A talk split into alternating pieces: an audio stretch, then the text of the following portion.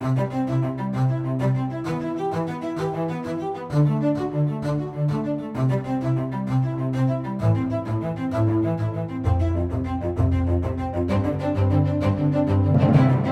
to LifeBeat. I'm your host, Chris Gast, Rights Life Michigan's Director of Communication and Education.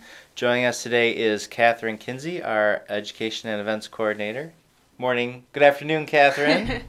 yes, afternoon. it's not Friday. I wish it was, but it is in fact Thursday afternoon uh, when we're doing this podcast. And today we're going to talk about uh, a couple of stories. Uh, I got some good news and bad news, Mm-hmm. and then we're going to finish the day talking about uh, an interesting story about where the pregnancy help uh, movement, if you will, is moving in the 21st century. Um, so, good news, bad news. Uh, as far as pro life legislation, I think we'll start with the bad news. So, the U.S. Senate on Tuesday had votes on legislation that would, uh, two bills. The first one is the Pain Capable Unborn Child Protection Act, and that would ban abortion after 20 weeks of pregnancy. And that's based on the evidence that shows a child at 20 weeks has the capacity to feel pain. Uh, that makes sense, right, Catherine? Right. Um, everyone should be against causing pain to Mhm. living things, right, Catherine? I would hope so. You can't beat a puppy, can you? No. Okay, well, hey, you're getting legal trouble if you beat a puppy, right? Right, that's true. Um, yet, uh, not so much for an unborn child. Uh, that bill failed in the United States Senate. It actually received a majority of votes. Uh, it was a bipartisan majority of votes uh, and a bipartisan minority against, but uh, the bills did not get the three fifths necessary to avoid a filibuster. And for whatever, for many reasons, Catherine, the filibuster has sort of become uh, the way the United States Senate works now. right. Yeah. People don't get along anymore like they used to. Not at all. Uh, so uh, three fifths of 100 is usually 60 votes. Uh, so the those uh, senators campaigning for president uh, were not there to vote, uh, but didn't get the the 60 votes necessary. And so, uh, in other words, uh, the debate on it continues, but in reality, it means the bill has been killed by a pro-abortion minority. The second bill uh, is the Born Alive uh, Infant Survivors Protection. Uh, it was the Born Alive Survivors Protection Act. Uh, it gets a little confusing because uh, about 18 to 20 years ago, uh, I think it was just after 2000, they passed the Born Alive Infant Protection Act through Congress.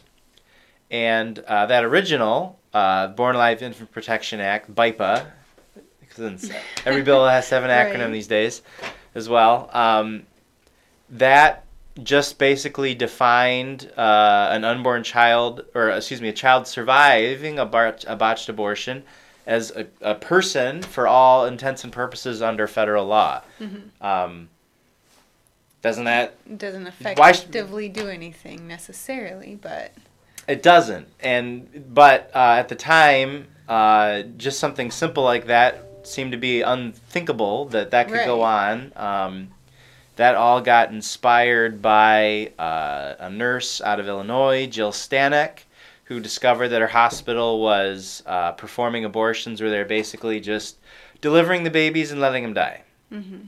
uh, and uh, she brought attention to this. It was at Christ Hospital where this was going on. Right. Uh, you know, a little, very, extremely, sadly ironic uh, that they were doing that to the little children at Christ Hospital. Um, and the Congress passed this law.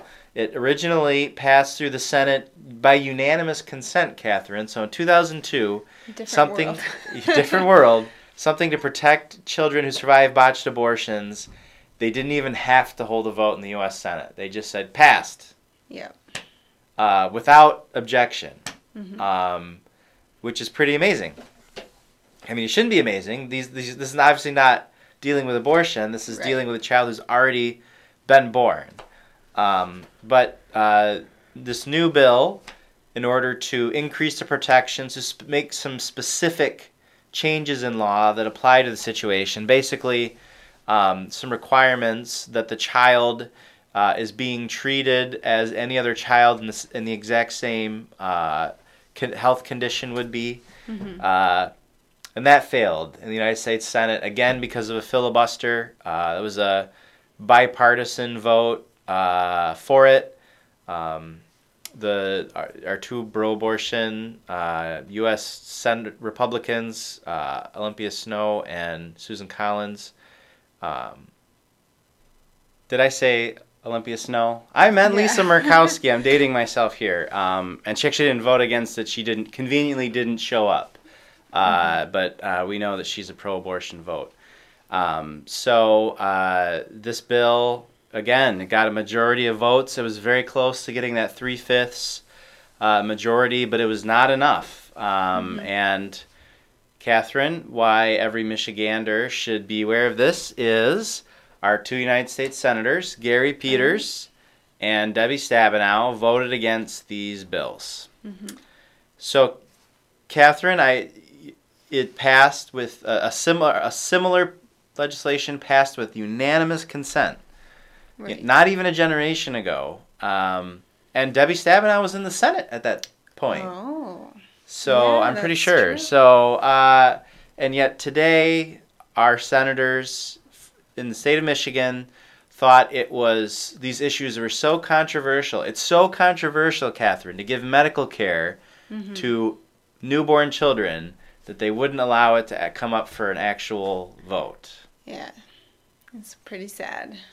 It's a very sad day. This this is who is representing us in the United States Senate. Um, abortion supporters uh, don't like to. T- and that's the irony of this is so a filibuster in the United States Senate is to prolong debate. You can't go to a vote until you finish the debate in the U.S. Senate. And so by filibustering these bills, Gary Peters and Debbie Stabenow, in terms of Senate rules, are saying that the debate on these must continue. That's not actually how it's going to practically work. Right. In real life, Gary Peters and Debbie Stabenow don't want to talk about late term abortions after 20 weeks. They don't want to talk about children who survive botched abortions. Um, and you look at the comments that have been made about these bills, and the argument uh, from the other side has been, oh, that doesn't happen. Hmm. Even though uh, it does happen, we have cases of it happening. Um, the Center for Medical Progress and David Daleiden caught an abortionist on film saying that what happens with uh, babies who survive botched abortions depends on who's in the room. Right. Did that sound like uh, that person's following I don't think law, so. or does that sound like that person is killing a, a born alive child? Sounds like it. Catherine, what's the word for killing a newborn baby? Uh, murder? Murder. Infanticide. Right. That's what's going on. Uh, but they can't bring themselves to condemn it, and they focus on, oh, that doesn't happen. Mm-hmm. I don't know, Catherine. Should should it, it's it's silly. Uh, it it shouldn't be legal to do that. Even if it weren't happening, what's the harm in passing a law? Right. How, if it doesn't yeah, happen, why is that an argument? Yeah. um, their backup secondary argument is well, this will mean that children who survive botched abortions, who are profoundly disabled, will force to be put on a ventilator and whatnot. Um, it really bugs them that a disabled child might live in such a situation. yeah. Yeah, it was really sad. So, so Catherine, we were talking, and you saw that uh, TikTok video. That's all the rage these days. TikTok uh, about a uh, uh, a young woman who, who doesn't have an arm, and uh, her parents were encouraged to have an abortion, and she's disabled. She's here today. That's a good thing, Yeah. right? Yeah. I I mean, hopefully. like hopefully people would think that, but no. No, uh, no, it isn't. And uh, before we move on to the good news, uh, it's worth pointing out that infanticide is not a new thing, obviously. Uh, it's been in the Right Side Michigan mission statement for maybe since the beginning, I'm not sure, but ever since I've been around. Um, you see cases from time to time. Uh, usually it's in the context of withholding care from disabled babies. Uh, you know, again, abortion supporters like to think of themselves as defending equal rights, but they are for consigning uh, a great portion of humanity into a class of being that's subhuman and has no rights, including the disabled. Um, but there are people who will academically defend abortion after birth. Right. After birth, there was an article a few years ago defending specifically after birth abortions. Um, because legitimately, Catherine, you know, uh, abortion supporters talk a great game about bodily autonomy, Mm-hmm. but that's just the argument they use. They don't Right. really believe in it. What they generally really don't like is they don't want to have to deal with a baby. Mm-hmm. And a disabled baby requires uh, usually more care than a Mhm. perfectly healthy baby. And so uh, there is an argument out there that, uh, well, if, if an unborn child, if a, if a born child uh, can't really think in an abstract manner, etc., cetera, et cetera, then and they have they should have the same moral worth as a child at eight months in the womb. And if we can kill a child in the womb at eight months, why not a child a few weeks after birth? Right. I mean, that logic is almost makes more sense than some other logic, but it's a lot more tragic. Yeah, and, and as soon as you draw an arbitrary line like that, you know, there's nothing really to stop the line from moving based on whatever is popular and fashionable. And so, will and infanticide become fashionable again at some point? Perhaps. Uh, we'd like to think we're very enlightened these days, but uh, we are not nearly as enlightened as we think we are. All right, enough bad news. On to the good news. Uh, so President Trump uh, issued the Protect Life rule. We've talked about it on the podcast before. It basically says that uh, all that Title X family planning money that's out there, uh, it doesn't get to go to Planned Parenthood anymore or any other facility that provides abortions. Uh, because in other words, they're basically using that money to help their abortion services. You know, Right. if you're using that money to pay for your facility's electrical bill and the abortion machine you're using, uh, the vacuum Mhm. machine is using electricity, you're paying for the vacuum machine with Title X funding. Right. Um, and uh, this shouldn't be a controversial issue from a legal standpoint. The U.S. Supreme Court in 1992 ruled in Rust versus Sullivan that uh, the Reagan administration and then the Bush administration could implement this rule. Uh, it Mhm. didn't happen because then Bill Clinton got elected.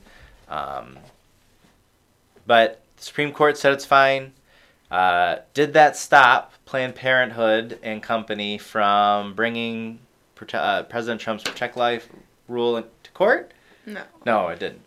Uh, so they're engaging in lawfare. Um, I personally think that they don't think they're going to be legally successful. Uh, their main goal is to just drag it out to the next, past the next election. Mhm. So who knows? President Bernie Sanders can say, "You Planned Parenthood, Right. you want to take the unborn's life? You get more money. Go ahead." um, so uh, that's I think their goal. Uh, but along the way, it was very very satisfying that the Ninth Circuit Court of Appeals uh, was the one that most recently issued a ruling on it. The Ninth Circuit covers our western states in the Mhm. U.S., sometimes called the left coast. It used to be that the Ninth Circuit Court was by far the most liberal court in the country. Um, they were the most reversed court, hmm circuit court in recent years in the country by the Supreme Court. Uh, they, because of their wacky decisions, they developed a moniker, the Ninth Circus Court of Appeals, uh, three ring circus there, um, for the three judges hearing any particular case. uh, but the Ninth Circuit Court, because of the election of President Donald Trump, has been changed, and the Yeah. Ninth Circuit upheld the Protect Life rule. Right. How about that? Crazy. Good guys win. Uh, that's the importance of winning elections. Sometimes some pro lifers get upset that Right to Life in Michigan has a political action committee. We do endorsements. and they just want, why don't you just focus on legislation or why don't you just focus on education? Mm-hmm. Um, and then somehow everything's just going to work out. Right. But uh, if you don't elect pro life U.S. senators, Mm-hmm. uh, like John James would be, right. uh, be nice to have uh, Senator John James voting for uh, the Born Alive Survivors uh, Protection Act and not have Gary Peters voting against it. right. right. Um, if you don't have the U.S. senators, you don't have judges willing to uphold pro life laws. Mhm. And time has proven that if you are a judge that supports abortion, personally, uh, you're not going to put that aside and decide an issue based on the law. You're going to cover for abortion right. uh, because the reigning judicial philosophy of many judges today is what would I do? Yeah. not what the Constitution says, not what the law says, uh, not even not even what does public opinion say. It's just what do, what do I think, and Yeah. then we're going to do that. Uh, that's how abortion cases work. So, this is the first time I've ever said this in my life. But congratulations, Ninth Circuit Court of Appeals. yes. Hopefully, it won't be the last time. Okay, so uh, to end the podcast, I thought we'd talk about a story that we posted on our website uh, just this afternoon, rtl.org. The title of the story is 21st Century Pro Life Healthcare. And the story is following a gentleman named Mark Blocher and his effort to create a uh, sort of an alternative healthcare provider to Planned Parenthood. Yes. And you had a chance to talk with him about it, Catherine, right? yeah, I did. Yeah, and uh, so what he has is, and you know, before we before we talk about what he's done, I think we have to talk about what Mark has done. So Mark Blocher has been involved in uh, the pro-life movement for a long time, Mm-hmm. longer than I've been alive. Mm-hmm. Um, he's uh, he's originally from Grand Rapids. Uh, he moved back here in the early 1980s, and he's had his hand in a little bit of everything. Um, he's a bioethicist that was a university professor. Mm-hmm. We have a, his book on ethics in Right. our pro life library. We used to used to sell copies of it. Um, he's been a speaker for us Mhm. on a lot of issues, uh, especially end of life issues.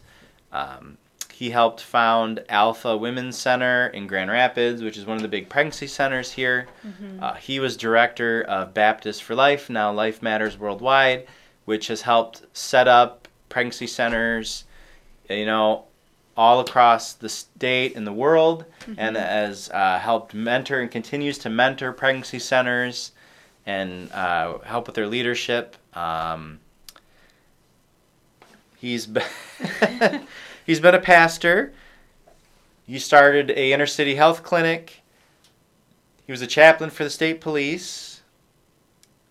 I'm pretty sure he's been to the moon the list goes and a lot of Holiday Inns. no, uh,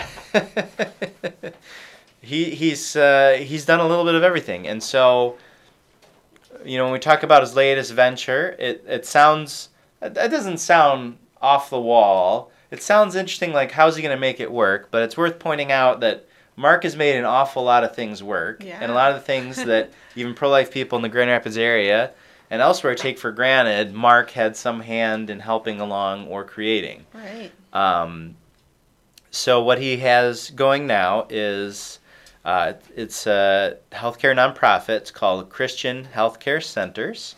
Pretty simple name. And what he's doing is he's involved in uh, the direct primary care model, Catherine. Mhm. So uh, breaking what down what that means. Primary care, of course, is what you get when you go to your doctor's office and you have a cough or Mhm. you broke your you sprained your wrist and you need to get an x-ray slightly relevant to me right now um, you are getting a basic appointment uh, basic medications kind of the basic everyday things that you go to a doctor's office for Mhm. That is your primary care so direct primary care uh, instead of wh- how it happens for most people is you have your insurance you go to the doctor's office and you pay a copay. Right. And then if you get any minor thing done that costs money, um, usually, you know, you have, especially after Obamacare, you have a ginormous uh, deductible, Yeah. as I'm sure Catherine can sympathize now, going through all the obstetric care that she has Yes. been. Mhm. Uh, so you have to pay for that a lot of that out of pocket, and you're just Mhm. paying the bills up to a certain amount. So with direct primary care, um, the only insurance health insurance you have uh, is for catastrophic care. So you know, uh, not you know my thumb is sprained. Uh, you know, my thumb is growing a arm out of it, or something you know a little more serious. Yeah. Uh, all of your basic services and diagnostics and such, that's all paid for through membership. So uh, you can pay anywhere. I've seen some estimates for the whole industry, if you will. Um, you know, somewhere between fifty to 100 150 dollars uh, is your monthly membership, and then you have unlimited services. Mhm. So you're basically uh, it's a club. It's a health club. Right. Uh, so, uh, you know, if you're sick and you need to go into the doctor, uh, you just go in Yeah. and you leave. You just say, "Here's my membership card. Get your service and you leave." There's no bill. There's no statement of benefits coming in the mail. There's no wondering, you know, what do I have to pay for this? Right. Uh, none of that. a crazy, eh, right. crazy thought. right. Everything is pretty. Everything's baked into that annual membership fee, um, and so uh, you know what you're doing. So uh, the benefit to the idea behind this whole model uh, is uh, I think there's three main goals. The first goal for the patient is um, you're getting better care because the doctors are spending more time with you ideally, uh, and you don't have you don't have uncertain costs. You know what Mhm. this is going to cost, and the cost uh, in theory should be lower. Mhm. Uh, the it benefits the doctors and nurses because instead of spending all their time filling out paperwork and stuff for uh, actual you know for Insurance. insurance forms and all that and all the reporting, uh, it's pretty simple. You're just updating the patient's medical file and actually interacting with the patient. Mhm. And so it's not you know five minutes of seeing you and then uh, you know quite a bit of time spent on the paperwork to make sure the insurance gets billed properly Right. for the actual healthcare center, uh, his center is a nonprofit, but uh, you don't need an insurance billing department. Yeah. You, you, you don't need a ton of staff. You just need a, a basic administrative staff to make sure you're covering all your bases. And so uh, it's lowering their overhead. And so the Mhm. whole idea is a lower cost and theoretically better care because the doctor and as the nurses are able to spend more time with you as a patient. Mhm. And so, uh, why does this pertain to pro-life stuff? Well, uh, you know, at the, he uh, and when, when we talked to him, and it's not really emphasized in the story, but um, it is a growing concern with conscience rights. You know, if you're a pro-life doctor or nurse, uh, and your hospital wants to force you to help with abortions, they can't legally do that, but who knows what a President Bernie. Sanders is going to do when he enacts, uh, you know, Medicare for all and uh, all sorts of crazy stuff. Um, crazy Bernie. So, if Crazy Bernie ever wins, or a Crazy Bernie wins, and they take over the entire healthcare system, lock, stock, and barrel, uh, and they say you have to help with abortions, where's a pro-life doctor or nurse going to go? Right. Maybe you're going to go to a place like this. Uh, but also, and one of the main goals he had in starting uh, his uh, nonprofit is he wants pregnancy centers to be able to compete with Planned Parenthood on their level. So, uh, pregnancy centers in their first iteration would have pregnancy tests and maybe some diapers and formula, hmm uh, which is better than nothing Right. diapers and formulas are expensive. Uh, you want a, a woman going into pro life pregnancy center get a pregnancy test, so they actually listen to her instead of a Planned Parenthood where their first thought is how can we make four hundred dollars off of her for an abortion. Right. Um, so that is uh, really important that pregnancy centers be able to see those people, but pregnancy centers don't always provide all those other services. And so Mhm. uh, back in the day, Mark got local pregnancy centers here and, really advise them to go to the medical model, which a lot of them are pursuing. And by medical, we mean that they are offering ultrasounds, Mm-hmm. some of them are offering STD testing, and they have added other services. And uh, Mark's former clinic that he started, Alpha Women's Center, is one of those. They even have GED classes uh, and men's programs and such. Uh, but they're still not able to always, uh, you know, give them direct care. Uh, as Mark said in the story, uh, too often the pregnancy centers, uh, you know, listens to the woman, hears her out, and can connect her to some place that she can get medical care. But guess what? Usually that Right. place is not a very life affirming place, and they might just uh, immediately start talking abortion with her, and she might end up back at the abortion clinic anyway. So Mark's goal is to be able to offer, and uh, he calls this program Healthy Tomorrows, but it is to partner with local pregnancy centers so that they can have a pro-life doctor essentially on staff. Yeah. Uh, so that a, a pro-life doctor could be available to the pregnancy centers in the area on a pool basis, or they could refer this woman to uh, the pregnancy to his uh, his healthcare center where they have OBGYN services. Right. And so you know that that woman is actually going to be taken care of.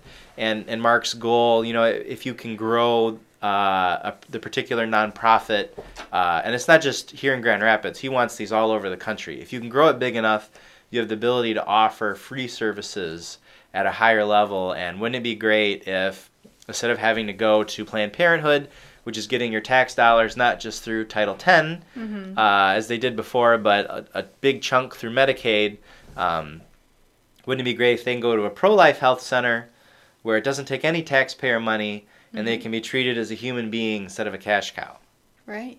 instead of a person on an assembly line? Yeah. Because you know when- abortion facilities say abortions between a woman and her doctor, what they really mean is the doctor, her doctor doesn't even know that she went to the abortion facility and she's in and out as quickly as possible so they can Right. get as many uh, abortions done and make as much money. Mhm.